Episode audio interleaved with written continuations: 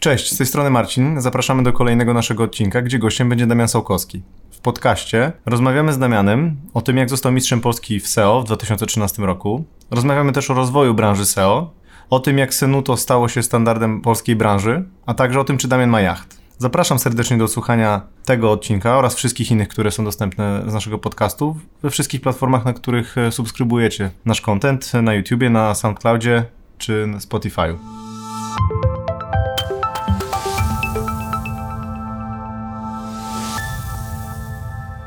Byłeś mistrzem Polski w SEO? Tak, tak, byłem. W 2013 roku to już trochę czasu minęło. Wszystko się zmieniło od tamtej pory, ale był taki moment. Co to znaczy mistrzem Polski w SEO? Wiesz co, były takie zawody, one nie są jakoś oficjalne, powiedzmy nieoficjalne, organizowane przez, yy, w sumie już nie pamiętam, chyba jakąś firmę. Polegało to na tym, że było do wypozycjonowania jedna fraza, taka, która nic nie znaczyła w sumie. To była fraza w Polsce mamy mocne SEO, konkurs trwał 90 dni no i za każdy dzień na pierwszym miejscu dostawał się punkty, za, na, za miejsce drugie też jakieś punkty i wygrywała ta osoba, która przez 90 dni zbierze najwięcej punktów. No i akurat mi się udało e, gdzieś tam od pierwszego do ostatniego dnia na tym pierwszym miejscu być. Ale też tak jak mówię, to była zupełnie inna rzeczywistość wtedy. Wtedy to mniej więcej polegało na tym, że Miałem dwa laptopy, na których na jednym był uruchomione takie oprogramowanie Xrammer, które po prostu masowo rejestrowało się na forach internetowych i dodawało posty z linkami. No i Scrapebox, które robiło podobną rzecz tylko na blogach opartych na WordPress i dodawało jakby komentarze. I cała zabawa polegała na tym, żeby umieć zeskrypować taki internet, żeby mieć jak najlepsze miejscówki na te linki. No i mniej więcej 2 miliony linków się dodawało w ciągu tygodnia i na tym to polegało. I to był taki wyścig zbrojeń, powiedzmy. Teraz, teraz ten konkurs wydaje mi się wyglądałby zupełnie inaczej. Trudniej byłoby go przeprowadzić. Myślę, że zdecydowanie jakbyśmy taki konkurs na tych samych zasadach oparli, czyli że jest jedna fraza i i celem jest zdobycie jak najwyższej pozycji, to nadal wygrałyby jednak te techniki, które wtedy były stosowane. Nie wygrałoby to SEO, które teraz robimy chociażby dla klientów, ale czy taki konkurs w takich zasadach miałby sens w tym, w tym czasie, to nie sądzę. Wtedy mocno, mocno SEO było sfokusowane na tym, żeby osiągać wysokie pozycje. Nawet całe jakby współpraca agencji z klientami opierały się na tym, żeby było rozliczenie za konkretne pozycje. No teraz to trochę inaczej wygląda, więc ten cel powiedzmy nie byłby zbieżny z tym, co na co dzień robimy, więc nie widzę sensu w takim konkursie, ale przydałoby się pewnie e, jakieś sformalizowanie tego, czy ktoś jest dobry, czy zły, bo bo w sumie mamy chyba problem w branży z tym, że każdy może się nazwać specjalistą, a nie do końca jest to łatwo zweryfikować, przynajmniej nie szybko. Więc, to, więc fajnie byłoby coś takiego, coś takiego zrobić, ale nie, niekoniecznie konkurs. Y, właśnie nawiązując do, do SEO, chciałabym zapytać o narzędzie Senuto, mhm. żebyś opowiedział um, o tym, czym to jest, tak słowem wstępu po mhm. prostu. Okej. Okay. Narzędzie Senuto to jest y, takie oprogramowanie funkcjonujący w modelu Software as a Service, czyli działa w takim modelu, w którym po prostu wykupujemy miesięczny lub roczny dostęp no i skupiamy się na tym, żeby dostarczać wartość na każdym etapie procesu SEO. To znaczy są takie moduły tam, które pozwalają analizować obecną widoczność e, w wyszukiwarce. Polega to na tym, że zbieramy bardzo dużą ilość, e, liczbę słów kluczowych z wyszukiwarki, zbieramy domeny, które występują w wyszukiwarce na te słowa. No i jesteśmy dzięki w stanie temu analizować na przykład na ile raz jest widoczne Allegro, jak to się zmienia w czasie, jaki ruch generują, co pozwala i analizować nam naszą domenę i analizować nam naszą konkurencję, co jakby jest przydatne na etapie przygotowania do działań SEO. Są tam też moduły, które pozwalają na mierzenie konkretnych pozycji, czyli jak na przykład agencja współpracuje z klientem i umawia się na jakiś określony set słów kluczowych, no to jesteśmy w stanie stworzyć taki projekt i mierzyć te pozycje zarówno na mapach, zarówno w wynikach wyszukiwania. Jest to też zintegrowane z Google Data Studio, Search Console, Analytics, więc to jest takie narzędzie do współpracy powiedzmy. No i są też moduły do keyword researchu, czyli takie, które pozwalają wyszukiwać słowa kluczowe. Natomiast co do zasady mogę to sprowadzić, że jesteśmy takim powiedzmy matrycą danych, na których staramy się dowiedzieć jak najwięcej o domenach i słowach kluczowych. No i kombinacja tych danych tworzy u nas raporty, czyli to, co robimy na co dzień, to mamy domeny internetowe, staramy się zebrać jak najwięcej informacji o nich i mamy słowa kluczowe i staramy się zebrać jak najwięcej informacji o nich. I na przykład jak uda nam się, nie wiem, zrobić e, algorytm, który będzie w stanie rozpoznać intencję, którą miał użytkownik pisując dane słowo kluczowe, no to już jesteśmy w stanie wygenerować z tej matrycy wiele ciekawych raportów. Na przykład e, jak dana domena jakby jest widoczna w kontekście intencji zapytań użytkowników. Głównie narzędzia korzystają specjaliści SEO w przewadze, powiedzmy połowa naszych użytkowników to są specjaliści SEO, e-commerce to jest jakoś 20%, tacy mm, powiedzmy klienci docelowi, którzy sami zajmują się e, działaniami SEO in-house lub e, lub często też przedsiębiorcy sami podejmują jakieś działania, zwłaszcza mali, to jest pewnie kolejne 20% i 10% to jest taka powiedzmy mieszanka różnych, e, różnych klientów, a to jakieś zespoły in-house, e, a to jakieś firmy większe, które mają du duży ruch z wyszukiwarki, czy na przykład jakieś marketplace, czy, czy wydawcy duzi internetowi, to, to głównie nasi klienci. Jak w ogóle wpadłeś na to, żeby stworzyć takie narzędzie? Bo to jest niesamowicie skomplikowany mechanizm. Mhm. I jak w ogóle to powstało w Twojej głowie, że to narzędzie istnieje i działa i jest tak mhm. popularne? To nie wiąże się z tym jakaś super ciekawa historia. E, Ale siedziałeś gdzieś pod drzewem, jabłko spadło? Coś? Nie, nie, raczej, raczej y, po prostu dostałem szansę i wymyśliłem rozwiązanie do tej szansy, bo cofając się tam 7 lat wstecz, to było tak, że wtedy Unia Europejska miała takie programy 3.1, takie programy sieciowe. No i polegało to na tym, że jakiś fundusz inwestycyjny mógł stworzyć sieć spółek zależnych od siebie w ramach takiego programu sieciowego. No i na każdą taką spółkę miał powiedzmy przeznaczone 300 tysięcy złotych. No i ten fundusz, który wtedy nas, wtedy nas zainwestował, on już miał napisany taki wniosek na program do optymalizacji SEO. No i nie mieli jakby spółki, która, osoby, która mogłaby zrealizować, czyli dostali kasę, ale nie mieli kogoś, kto mógłby poczekaj, zrealizować. Poczekaj, poczekaj, w sensie mieli już wniosek wcześniej no, tak, napisany? Tak, tak. Okay. I potem szukali po prostu kogoś, kto mógłby go zrealizować. Oczywiście jakby wniosek nie zawierał konkretów, co to ma być za oprogramowanie, więc jakby i wtedy też poznałem kolegę Krzyśka, który jest moim cofounderem, na, grając w piłkę, więc to też można poznać przyszłych wspólników grając w piłkę. Gdzie graliście w tę piłkę? To na woli, na kole chyba. Okay. Wtedy zresztą ty też Marcin grałeś w tym, w tym zespole, więc... Ja faulowałem. Tak, tak. E, ja poza, e, e, poza litrami podu to wyniosłem właśnie z tej piłki wspólnika.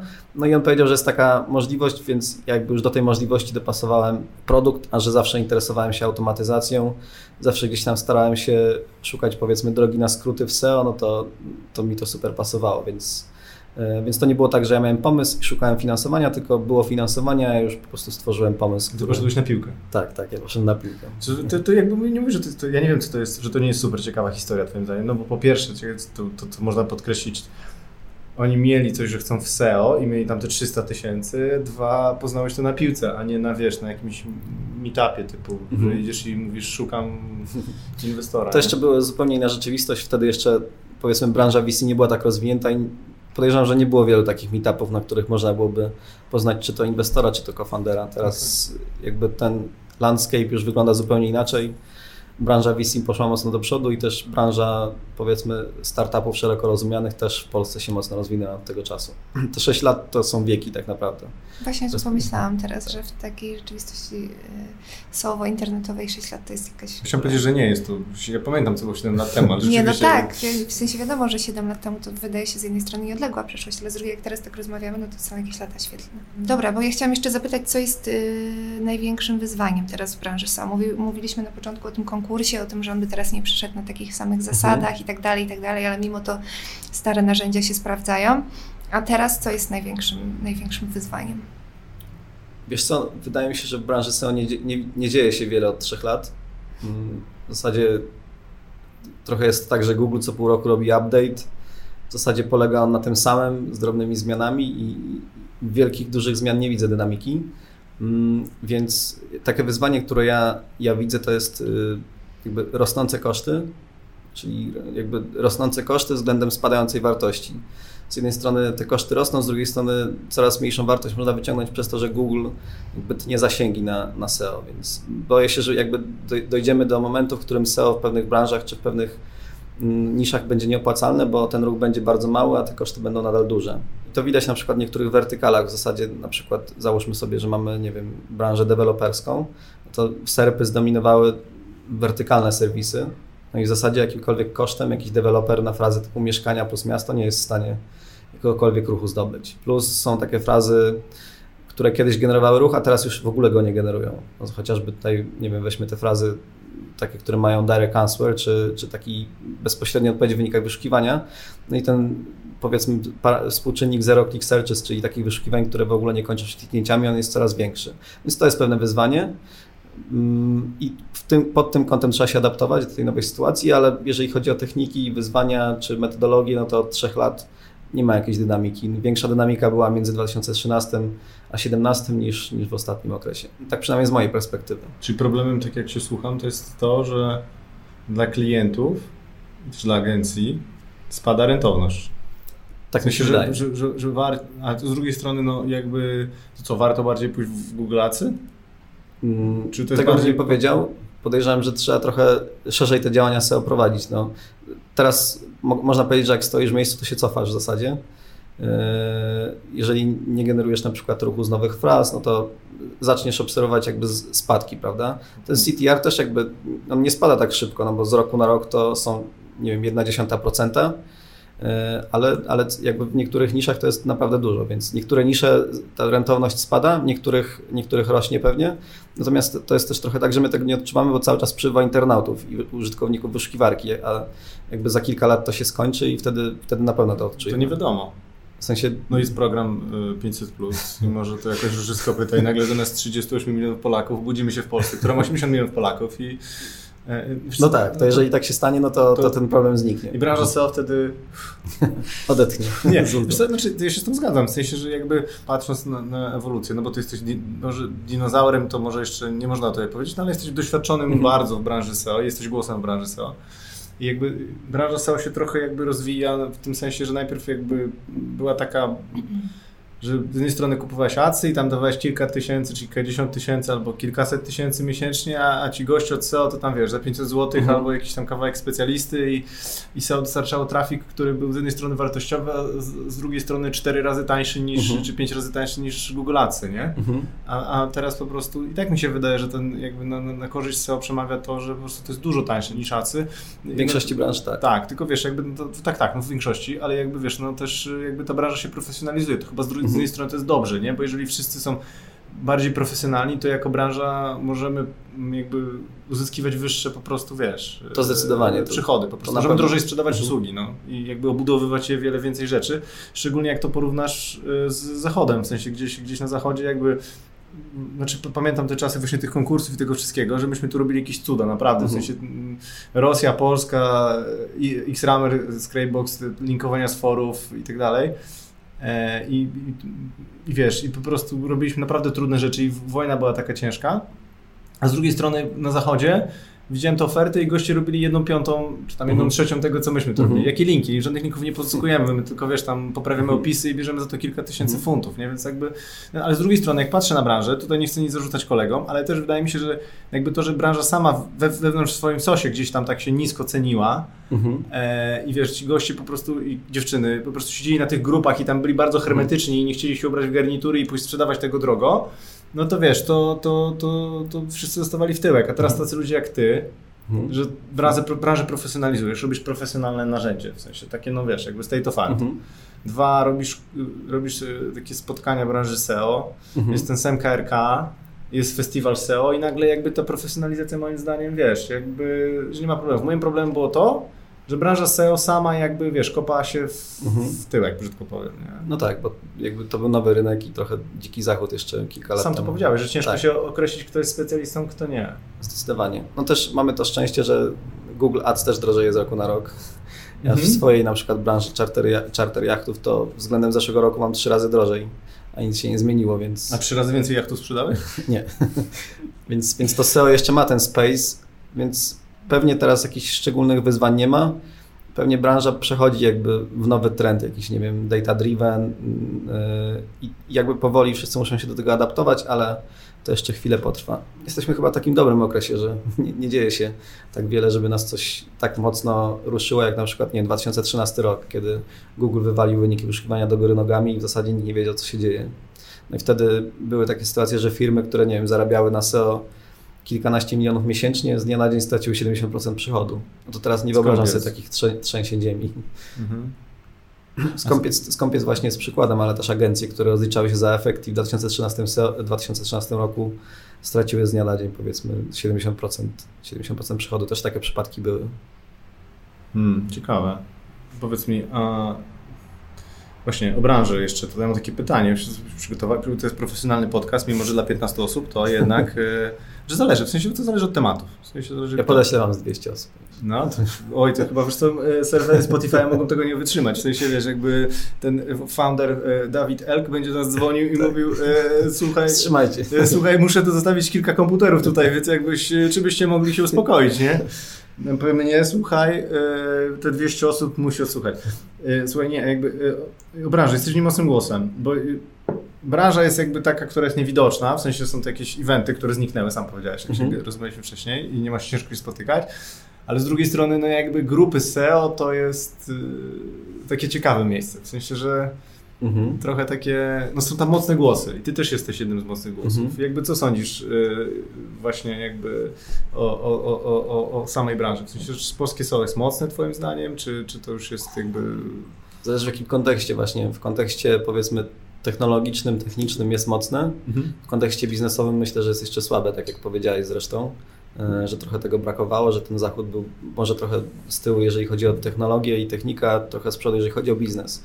I wydaje mi się, że dużo specjalistów w Polsce skupia się mocno na samej sztuce, a nie, a nie jakby na opakowaniu tego, co sprzedają. Ja do Ciebie właśnie mam pytanie. Nie widziałem w żadnej innej branży, w sensie wiesz, tam w medycznej trochę tam byłem, i, znaczy przynajmniej na, na, w internecie, mhm. tak jakby poza to tak. Nie widziałem, żeby ludzie się atakowali. Mhm. W sensie wiesz, że piszesz sobie, a ty się tam nie znasz, a z tym to się sądzę, a ten to jest po prostu słaby hydraulik, znaczy mhm. A ten tamten, okay. tamten nie, nie wymienię, bo jakby żeby nie było problemów. No ale jakby to jest standard, nie? W sensie, że mhm. tak raz na miesiąc jest jakaś burza, że dlaczego tak się dzieje? W sensie, że co? Wiesz co, no, wydaje mi się, że tutaj jedynym asetem, który masz jest wiedza, więc jakby ktoś atakuje twoją wiedzę, to czujesz duże zagrożenie, bo to jest mocno powiązana twoja wartość z tym, co potrafisz. A druga rzecz jest taka, że SEO w ogóle jest zaprojektowane tak, że jest postawione na dużą rywalizację. Masz tylko 10 wyników, wynikach wyszukiwania, jest tylko 10 osób potencjalnie, które mogą je zająć, więc, więc potencjalnie każdy jest trochę twoim. Ale ja się z tym zgodzę, ale z drugiej strony jakby jest taka, czy ja działam według takiej zasady, że o konkurencji mówię dobrze albo wcale. Mhm. Zazwyczaj mówię dobrze.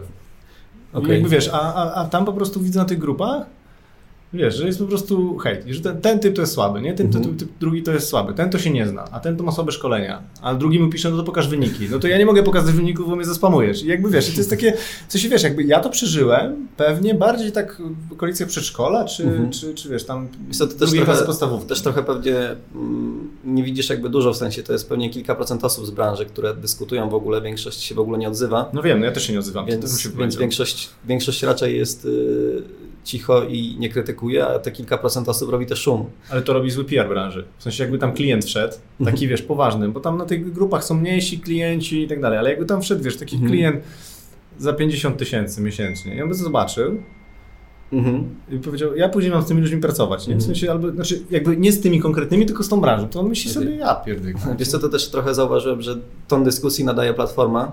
Aha. Na Facebooku ludzie są przyzwyczajeni rzucać w siebie, powiedzmy, głównym.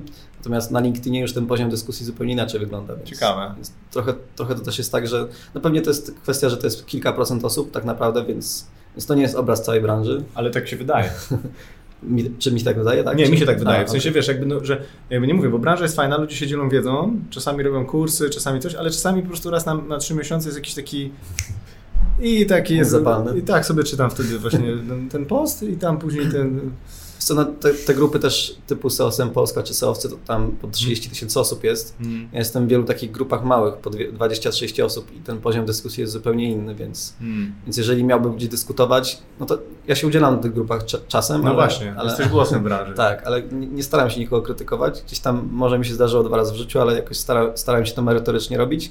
Natomiast w takich mniejszych grupach myślę, że ta wiedza jest... Y, nie, no to wiedza to wiesz, ciężko powiedzieć, właśnie skoro mówisz, że wiedza jest najważniejsza, to dzielenie się tą wiedzą jest, y, jest rzadkie. Więc jeżeli rozumiem, że mówisz, że dyskusja jest na poziomie pazłotka, w sensie tego opakowania, a prawdziwe mięso jest zupełnie w innym tak, miejscu. Tak, tak, tak, dokładnie. No i to też nie można podlegać temu jakby wrażeniu, że to są wszyscy tak się zachowują, bo to jest mała grupa ludzi. No wiesz, mała grupa bolszewików się ekstrapoluje do wielką, całej branży. Prze, przejęła Wielką Rosję, mama bardzo dobrze zorganizowana grupa bolszewików. No wiesz, to też y, nie ma co ukrywać, że branża SEO nie ma dobrej opinii wśród klientów. Często. Dlaczego? No to jakby pewnie wynika z przeszłości. No to, to powiedzmy z lekcji ekonomii na studiach pamiętam, że niska bariera wejścia na rynek powoduje, że na rynku jest dużo podmiotów niskiej jakości. No, bariera wejścia na rynek SEO jest żadna, więc było dużo podmiotów niskiej jakości, nadal jest, więc dużo klientów płaciło za nic efektem tego były na przykład, nie wiem, programy na Polsacie, program Uwaga, który zajmował się firmą z Poznania. E, no i ci klienci po prostu są zmieleni przez kilka agencji, nie mając przez kolejne agencje efektów i za, za czwartym razem jak ktoś dzwoni i pyta o SEO, no to jakby dla nich jest proste dorównanie SEO równa scam i, i tak to traktują. I też robiliśmy takie badanie ostatnio w Senuto i tam wynikło, że ponad 40% klientów nie jest zadowolona z usługi SEO. To jest bardzo duża grupa. Ciekawe, jak to się porównać do prawników. Nie, to absolutnie otwarte, nie? W sensie, czy to jest więcej, czy to jest mniej? No na pewno to jest dużo i jakby no na pewno da się to odczuć nawet subiektywnie, że często, no, chociażby na przykład nagrywaliśmy taki podcast w takim popularnym programie na YouTubie, który dociera do 30 tysięcy osób w sumie.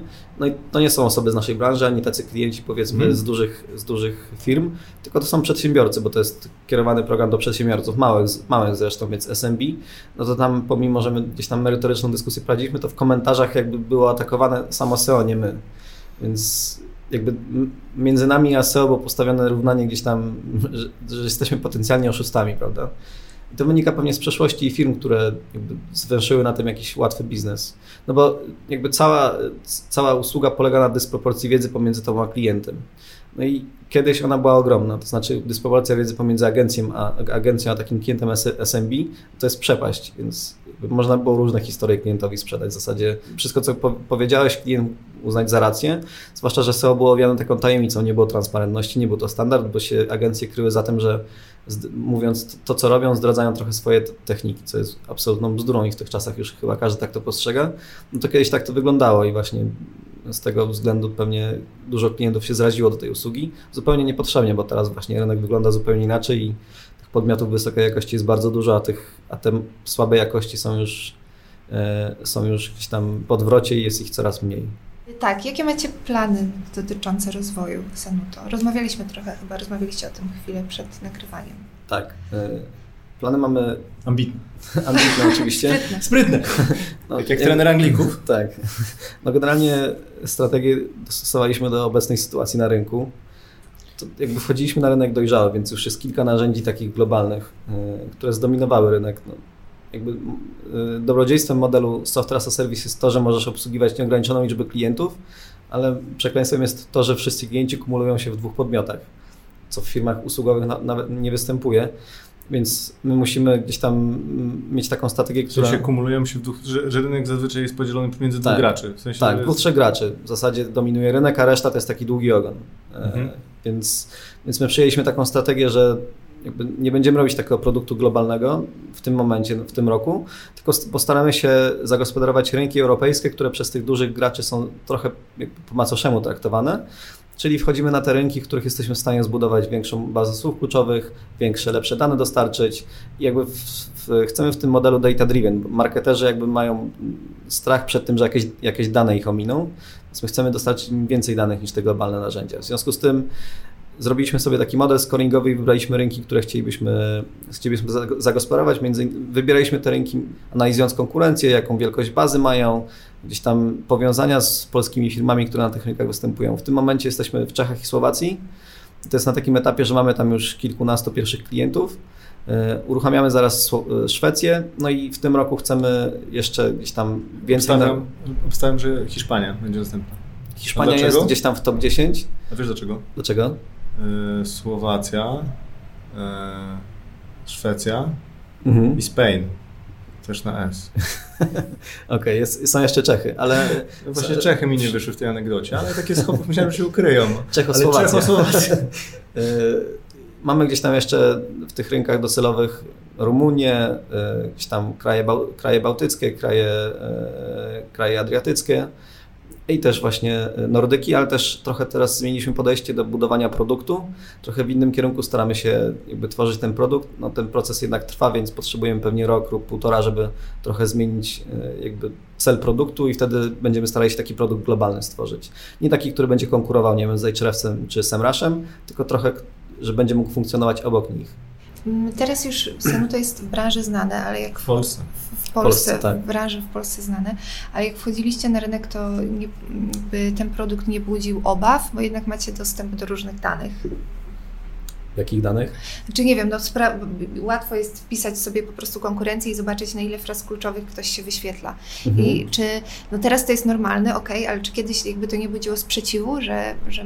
Co, jeżeli ktoś jakby nie rozumiał sposobu, w jaki pozyskujemy te dane, to mieliśmy kilka takich przypadków. E, ale my w zasadzie jakby tylko obrazujemy sytuację z wyszukiwarki, więc więc nie pobieramy żadnych danych od klienta, ani nie, nie mamy jakichś danych, które są, nie wiem, z konta Search Console czy z konta Google Analytics, tylko jakby pobieramy je z, bezpośrednio z wyniku wyszukiwania, czyli każdy ma do nich dostęp w zasadzie.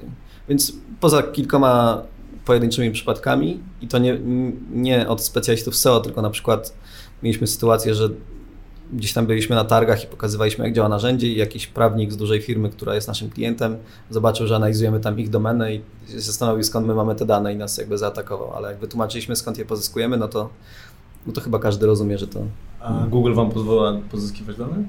To jest tak jak Google, też, yy, też Google pozyskuje dane z internetu, prawda? Możesz mu zakazać na przykład wchodzić na stronę, no to tak samo on może nam zakazać. I Google teoretycznie nie pozwala na to, ale też nie walczy z tym. Aha. Ale mogłoby być taki case jak e, u, u Michała Sadowskiego, że, go, że poprzez jakieś artykuły PR-owe w, w prasie trafił do nieodpowiednich mhm. ludzi w Stanach i go z, z, zbanowali mu scraping face'a. Wiesz co, ale Michał akurat pobierał dane przez API, więc łatwo by było zablokować dostęp. Aha. My nie korzystamy z API Google'a, tylko po prostu skrajpujemy te wyniki przez swoje, e, przez swoje crawlery. Aha więc taka sytuacja pewnie nie miałaby miejsca. No, pewnie są jakieś drogi prawne, żeby nas zablokować, ale nie znam takiego przypadku. Zresztą wszystkie te globalne narzędzia działają w taki sam nie ciągną tego w API.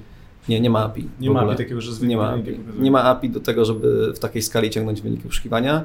Mhm. Część narzędzi funkcjonuje w oparciu o scraping danych, część narzędzi funkcjonuje w oparciu o clickstreamy, czyli jak ty sobie na przykład y, instalujesz jakiś plugin przeglądarce, no to zgadzasz się najczęściej na to, żeby w ogóle cały Twój ruch internetowy przekazywać do jakiegoś podmiotu.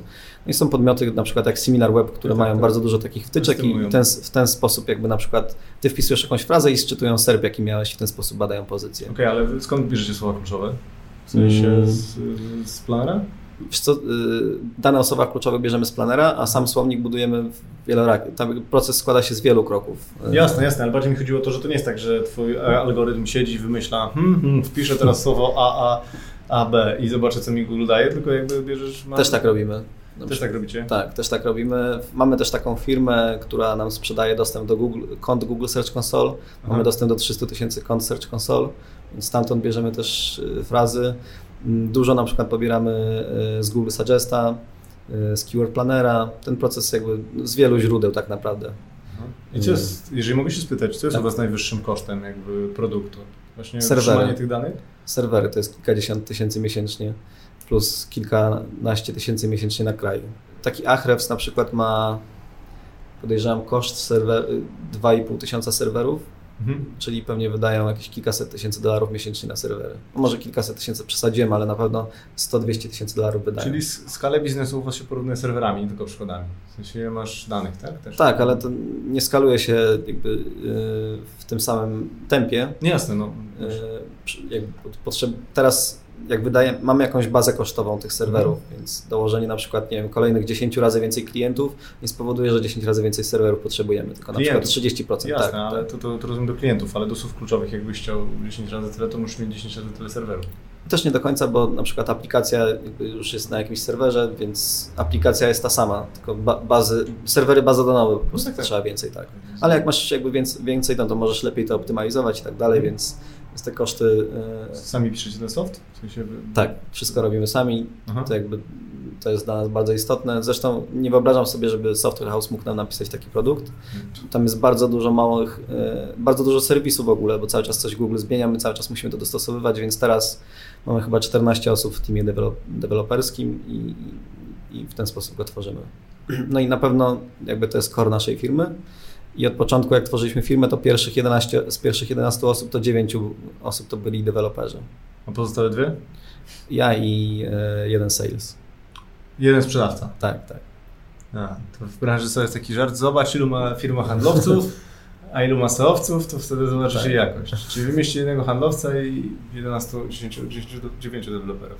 Tak, no potem customer service, marketing i... W ogóle jak, jak tyle zada pytanie, że, tak, że ludzie się bali, ok, ale jak zacząłeś promocję w ogóle narzędzia? W sensie wysyłałeś kody, e, ulotki na targach, e, robiłeś Google Ads, co robiłeś? Robiłeś SEO dla Senuto? Robię, bazowałem na tym, że dużo ludzi znam, tak jak chociażby Ciebie i pamiętam jak napisałem do Ciebie, że przyjdę i Ci pokażę i to było bardzo proste, bo się znaliśmy. Mhm. Z takich osób znałem pewnie ze 100, yy, przeszedłem się po każdym w zasadzie i to pewnie pierwszych 50 klientów pozyskaliśmy w ten sposób, no a potem to już nawet w zasadzie nie potrafię sobie przypomnieć, jakie działania na co wpłynęły, ale robiliśmy w zasadzie wszystko, adsy, SEO, y, targi, afiliacje, dużo partnerów szkoleniowych, więc tych kanałów jest bardzo dużo w tym no momencie. Co teraz najlepiej działa? Y, w tym momencie to jakby rekomendacje na pewno. W Polsce. W Polsce. A jak zła, właśnie... Czyli nawet większość takich y, klientów, których mamy, to mamy z directu, nie potrafimy rozpoznać źródła. Mhm. A w tych Czechach, Słowacji, w Szwecji, to jak to się robi? To mnie bardzo ciekawi, bo my próbujemy robić, sprzedać usługi SEO za, za granicą i ci strasznie ciężko to idzie, bez pójścia do pierwszych 50 mhm. osób, które ci później polecają. Nie? No właśnie brakuje nam tych 50 osób w Czechach, Słowacji i Szwecji, więc Przetestowaliśmy Google Ads. Google Ads bez brand awareness nie działa w ogóle. Znaczy, mm. generujemy triale, ale ekonomika tego działania jest bardzo niekorzystna dla nas. Więc teraz skupiamy się na partnershipach, czyli chodzimy po prostu do partnerów, którzy mają duży zasięg, na przykład, nie wiem, z jakimiś platformami e-commerce'owymi, takimi jak Shopper w Polsce. Na przykład w Czechach jest 30 tysięcy e-commerce'ów. To jest w ogóle najwięcej e-commerce'ów w Europie w przeliczeniu na jednego mieszkańca. Ale wszystkie e-commerce'y w zasadzie 80% jest na platformie ShopTet. W Polsce jakby jest 20 platform, które dominują rynek, tam jedna, więc wystarczy się z ShopTetem porozumieć i masz dostęp do wszystkich e-commerce'ów w Czechach. Więc w ten sposób staramy Co się... Co znaczy TED po czesku? ShopTet. Nie Shop wiem, nie wiem. Nie, nie, pomimo, że jesteśmy w Czechach, nie nauczyłem się jeszcze nic po czesku, ale, ale, ale właśnie jedna platforma dominuje cały rynek. Też staramy się, mm, teraz uruchamiamy też program afiliacyjny, żeby też ci partner, partnerzy mieli, znaczy trochę zmieniałem program afiliacyjny, bo go mieliśmy, mm, żeby ci partnerzy mieli też przestrzeń do zarabiania razem z nami. Ale nowy rynek właśnie przez partnerów najłatwiej się otwiera. Ty planujecie e, w Szwecji? Jeszcze raz? W Szwecji też tak planujecie? Tak, w Szwecji już dawno zaczęliśmy poszukiwanie partnerów. Zresztą przed COVID-em miałem trochę inne wrażenie o tym. Wybraliśmy Słowację i Czechy nie przez przypadek, bo chcieliśmy szybko dotrzeć do całej branży, bo Polsce Synu to jest jakby znane dzięki temu, że jest pewnym standardem, więc jest nawet standard. klienci często wymuszają na agencjach, żeby używały tego, a standard łatwiej osiągnąć na małym rynku, bo powiedzmy jest tysiąc specjalistów SEO w Czechach, więc wydawało mi się, że pojedziemy na dwie konferencje i ze wszystkimi pogadamy. No, jakby rzeczywistość mnie zweryfikowała, bo wtedy był COVID i wszystkie takie konferencje offline'owe były odwołane, więc, więc trochę inaczej trzeba dotrzeć do tego tysiąca osób, ale kiedy jakby dlatego jakby na początek wybraliśmy małe rynki, bo chcieliśmy szybko weryfikować, czy będziemy w stanie tworzyć standard na danym rynku w określonych warunkach. Ja chciałam jeszcze się na chwilę przenieść do offline'u, bo y, rozmawialiśmy o tym, że y, wszyscy walczą o top 10 mhm. i czy Twoim zdaniem istnienie biznesu bez SEO w internecie jest jeszcze możliwe? No wydaje mi się, że zależy jakiego biznesu. Wydaje na przykład się, że... deweloperzy. Mhm. No akurat deweloperzy to jest taki przykład, który podawałem, że pe pewnie skuteczniej niż SEO wyniki dowiozą im serwisy wertykalne jak Autodom czy, czy OLX. W przypadku pewnie e-commerce'ów, no nie wyobrażałbym sobie e-commerce'u, który nie robi SEO. Aczkolwiek też trzeba mieć świadomość, że w Polsce jest 90 tysięcy e-commerce'ów i tylko 1000 czy tam 2000 e-commerce'ów ma jakiś sensowny ruch z wyniku wyszukiwania, reszta, y, y, reszta szeruje po dnie. Więc w większości przypadków to SEO jest korzystne, ale oczywiście wyobrażam sobie działanie biznesu bez SEO, tak jak i bez adsów i wiele biznesów w ogóle nie robi żadnego marketingu i sobie świetnie radzi, więc, yy, więc to, to nie jest jakiś, yy, jakaś rzecz, bez której nie da się żyć. To chyba słabe. Powinieneś powiedzieć, że bez SEO to w ogóle yy, kurczę, no a z drugiej strony ja sobie nie wyobrażam biznesu bez SEO, w sensie takim, że bez bycia w Google. To znaczy jakieś agendy rządowe może, ale takie biznesy, w sensie nastawione na... Ale pewnie, pewnie jest takich wiele, które funkcjonują bez tego, nie? Nadal. Jakby rynek SEO to jest teraz jakieś 500 milionów złotych rocznie, tak?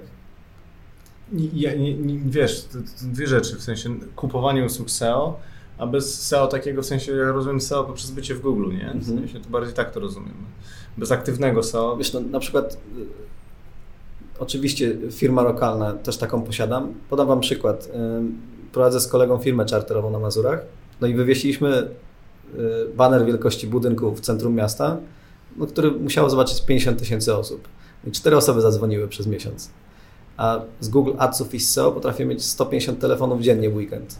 Jest ogromna dysproporcja pomiędzy offline'em a online'em.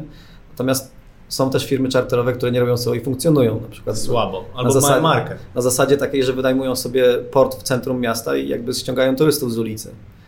A czykolwiek, czy to jest skuteczne, czy, czy wydaje mi się, że SEO jestem, w SEO jestem w stanie pozyskać taniej ten ruch. No ale funkcjonują. Ale byłeś im sprzedać tą swoją usługę? Nie, bo akurat nie kieruję usługi do SM, SMB. Ale nie, jakby tak, żeby A. im powiedzieć, że chłopaki, no tutaj wiecie, cztery telefony, a tu ja wam 150 zrobię.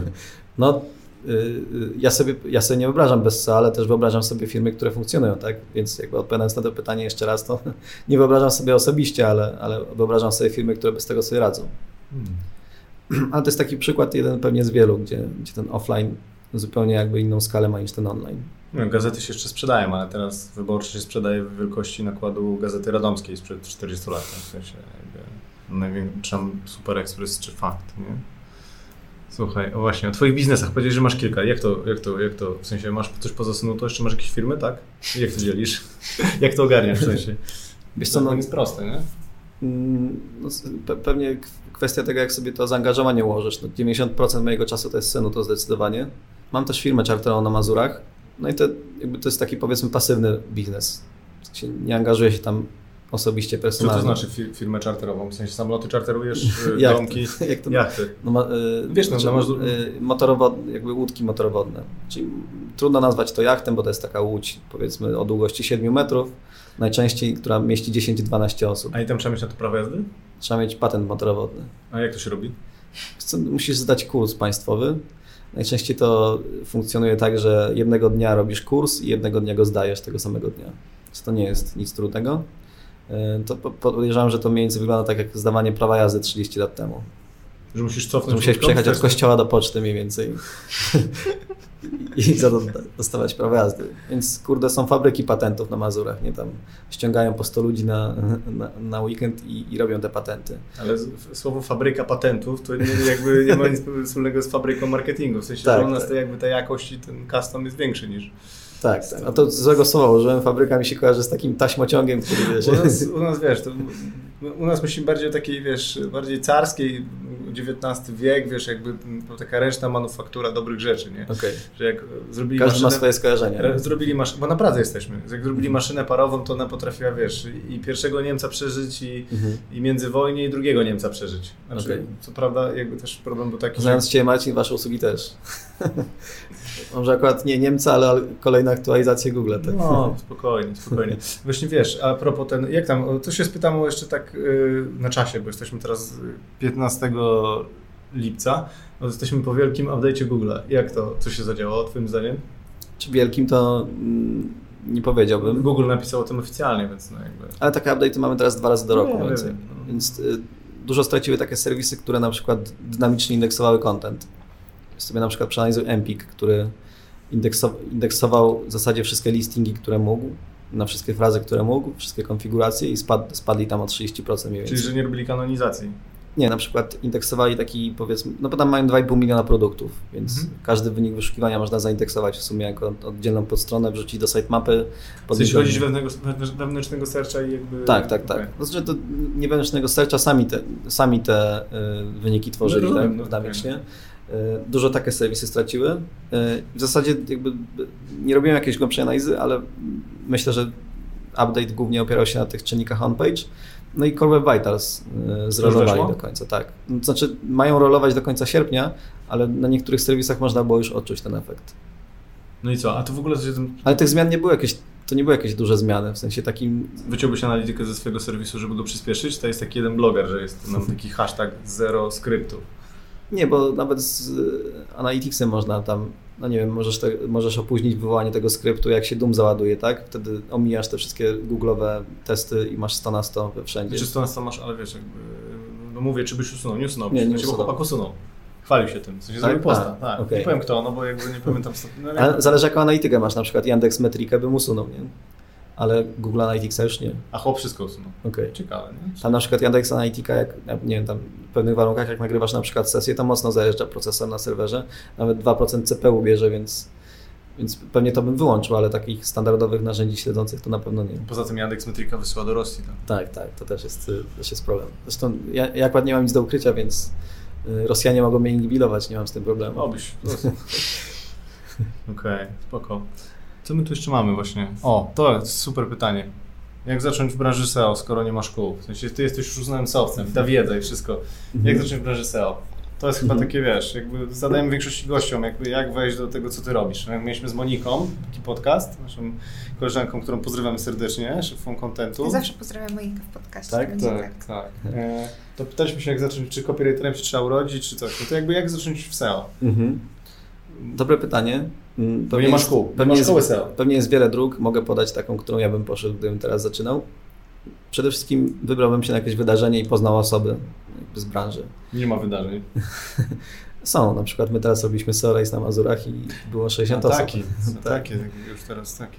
E, Są, jest- też, są też lokalne wydarzenia małe, na przykład, nie wiem, są grupy SEO Wrocław i tam sobie co tydzień robią piwo jakieś. Akurat Warszawa jest pod tym kątem jałowa strasznie i od 10 lat nic tu nie ma, ale inne miasta jakoś potrafią się zorganizować, więc gdzieś tam poszukałbym takiej małej społeczności SEO, no bo to jest branża oparta na wiedzy, najłatwiej się nauczyć tego od kogoś. I gdzieś tam dostał się do jakiejś grupy, powiedzmy, osób znajomych, które wymieniają się wiedzą i w ten sposób zaczął. Mm, Też jakby pewnie nie ma szkół, ale jest dużo kursów, więc takie podstawy można złapać na jakimś kursie. Takim wideo, powiedzmy, sześciogodzinnym, żebyś w ogóle wiedział o co chodzi i jakie pytania. Polecasz jakiś? E, Mój kolega kurs tworzy Grzegorz Strzelec Papaseo. E, To na pewno polecam, bo, bo, bo, wiem, że to na pewno jest wysoka jakość. Mm, Ale tych kursów jest całkiem sporo, więc jeżeli akurat e, na na to nie możemy sobie pozwolić, czy, czy, czy nie chcemy, no to, to na pewno znajdziemy inny. Więc zacząłbym od kursu, żeby zwołać jakieś podstawy. Dostał się do jakiejś powiedzmy grupy osób, bo to co- community jest ważne. Ja się bez community bym nie rozwijał. Gdzieś tam nie jesteś w stanie wszystkiego śledzić sam.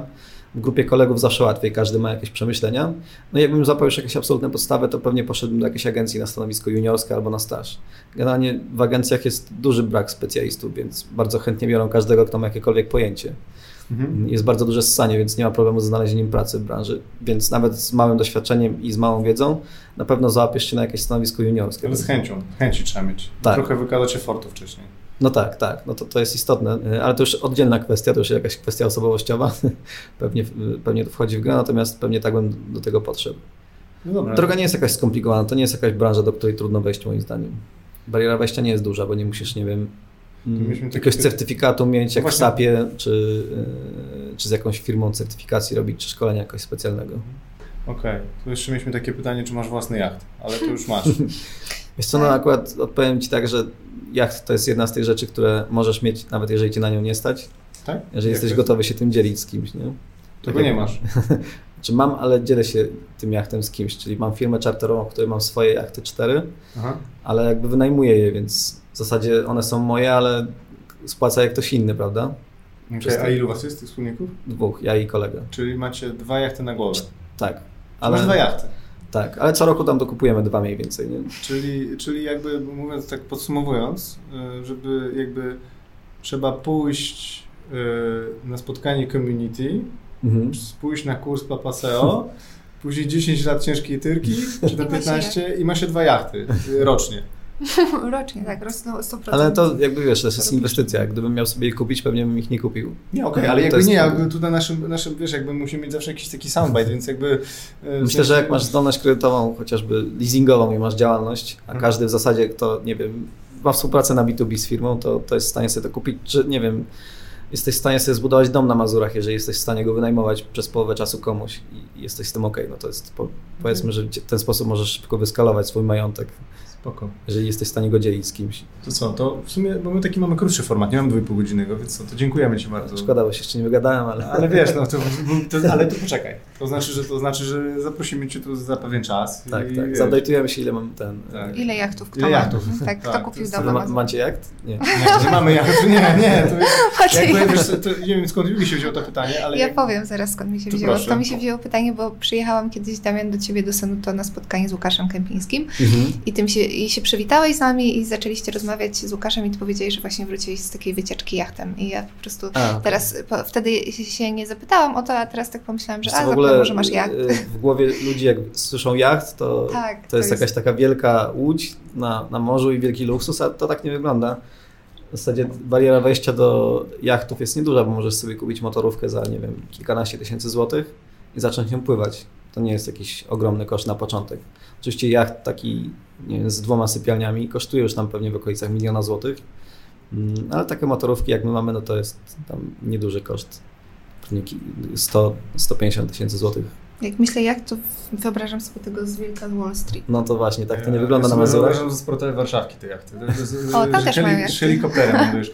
Ale nie wiem, Ale zobacz, jak y, y, w ogóle robisz patent w taki sposób, to nawet byś większość osób nie potrafiła takim jachtem sterować, więc, no... więc nawet posiadanie takiego jachtu na y, wynajem na Mazurach nie ma sensu. A, bo ten patent jest do jakiejś wielkości, tak? Nie, do wielkości nie, ale, ale jak zdajesz patent na pontonie, czyli na takim, na takim ribie, Okay. żeby go nie rozwalić, no to potem nie będziesz umiał sterować łodzią, która ma 20 metrów, prawda? Jak nie? Przecież ze szwagrem, stary, jeszcze dwa browary. i- Takie duże jachty, na przykład w takich marinach morskich, czyli tych bogatych ludzi, powiedzmy za kilka milionów euro, no to one już mają swoich kapitanów na etacie i po prostu nie czarterujesz je, żeby sobie sam sterować, tylko czarterujesz je razem z kapitanem. Kapitanowi mówisz, ta, e, tam płyniemy. Tak, tak. W takiej czapce i szkoła właśnie powiedzieli, żebyśmy nagrywali wideo, to, to byśmy pokazali tą czapkę, tego na sam koniec. Nie, bo to ciekawe, w sensie Julia tak słyszała, a z drugiej strony to nie z tej branży, ale z innej branży jest właśnie taka książka, gdzie są jachty klientów. Mhm. Taka książka, właśnie taki tytuł. E, A propos właśnie e, była taka teza, że w branży inwestycyjnej, mogę to zadać Marcinowi Wuciowi pytanie, który był na podcaście, em, że te jachty to mają ci bankierzy, którzy sprzedają te fundusze, Mhm. a gdzie te jachty klientów to są ci klienci, którzy inwestują u tych bankierów, to właśnie jakby tytułem książki jest Gdzie są jachty klientów. Jakby, Mhm. Jakby, ale to chyba nie w SEO. W sensie, w SEO nie jest tak, że to SEO po prostu jest takie bogate, klienci biedni, tylko SEO akurat chyba jest bardzo wartościowe, tylko niezrozumiałe. Mhm. Tak mi się zdaje. Przez, przez, przez, przez No ogół. SEO-wcy jakby pewnie jeszcze nie mogą sobie pozwolić na takie jachty, o których tu No, myślimy. tutaj, wiesz, to następnym razem nagram wideo, a ty przyniesiesz takie tutaj zdjęcie, Folder, żeby, tak. taki folder i, i, i ofertę. I co pokażesz tam. Słuchaj, yy, było bardzo miło, dziękujemy. Dziękuję również.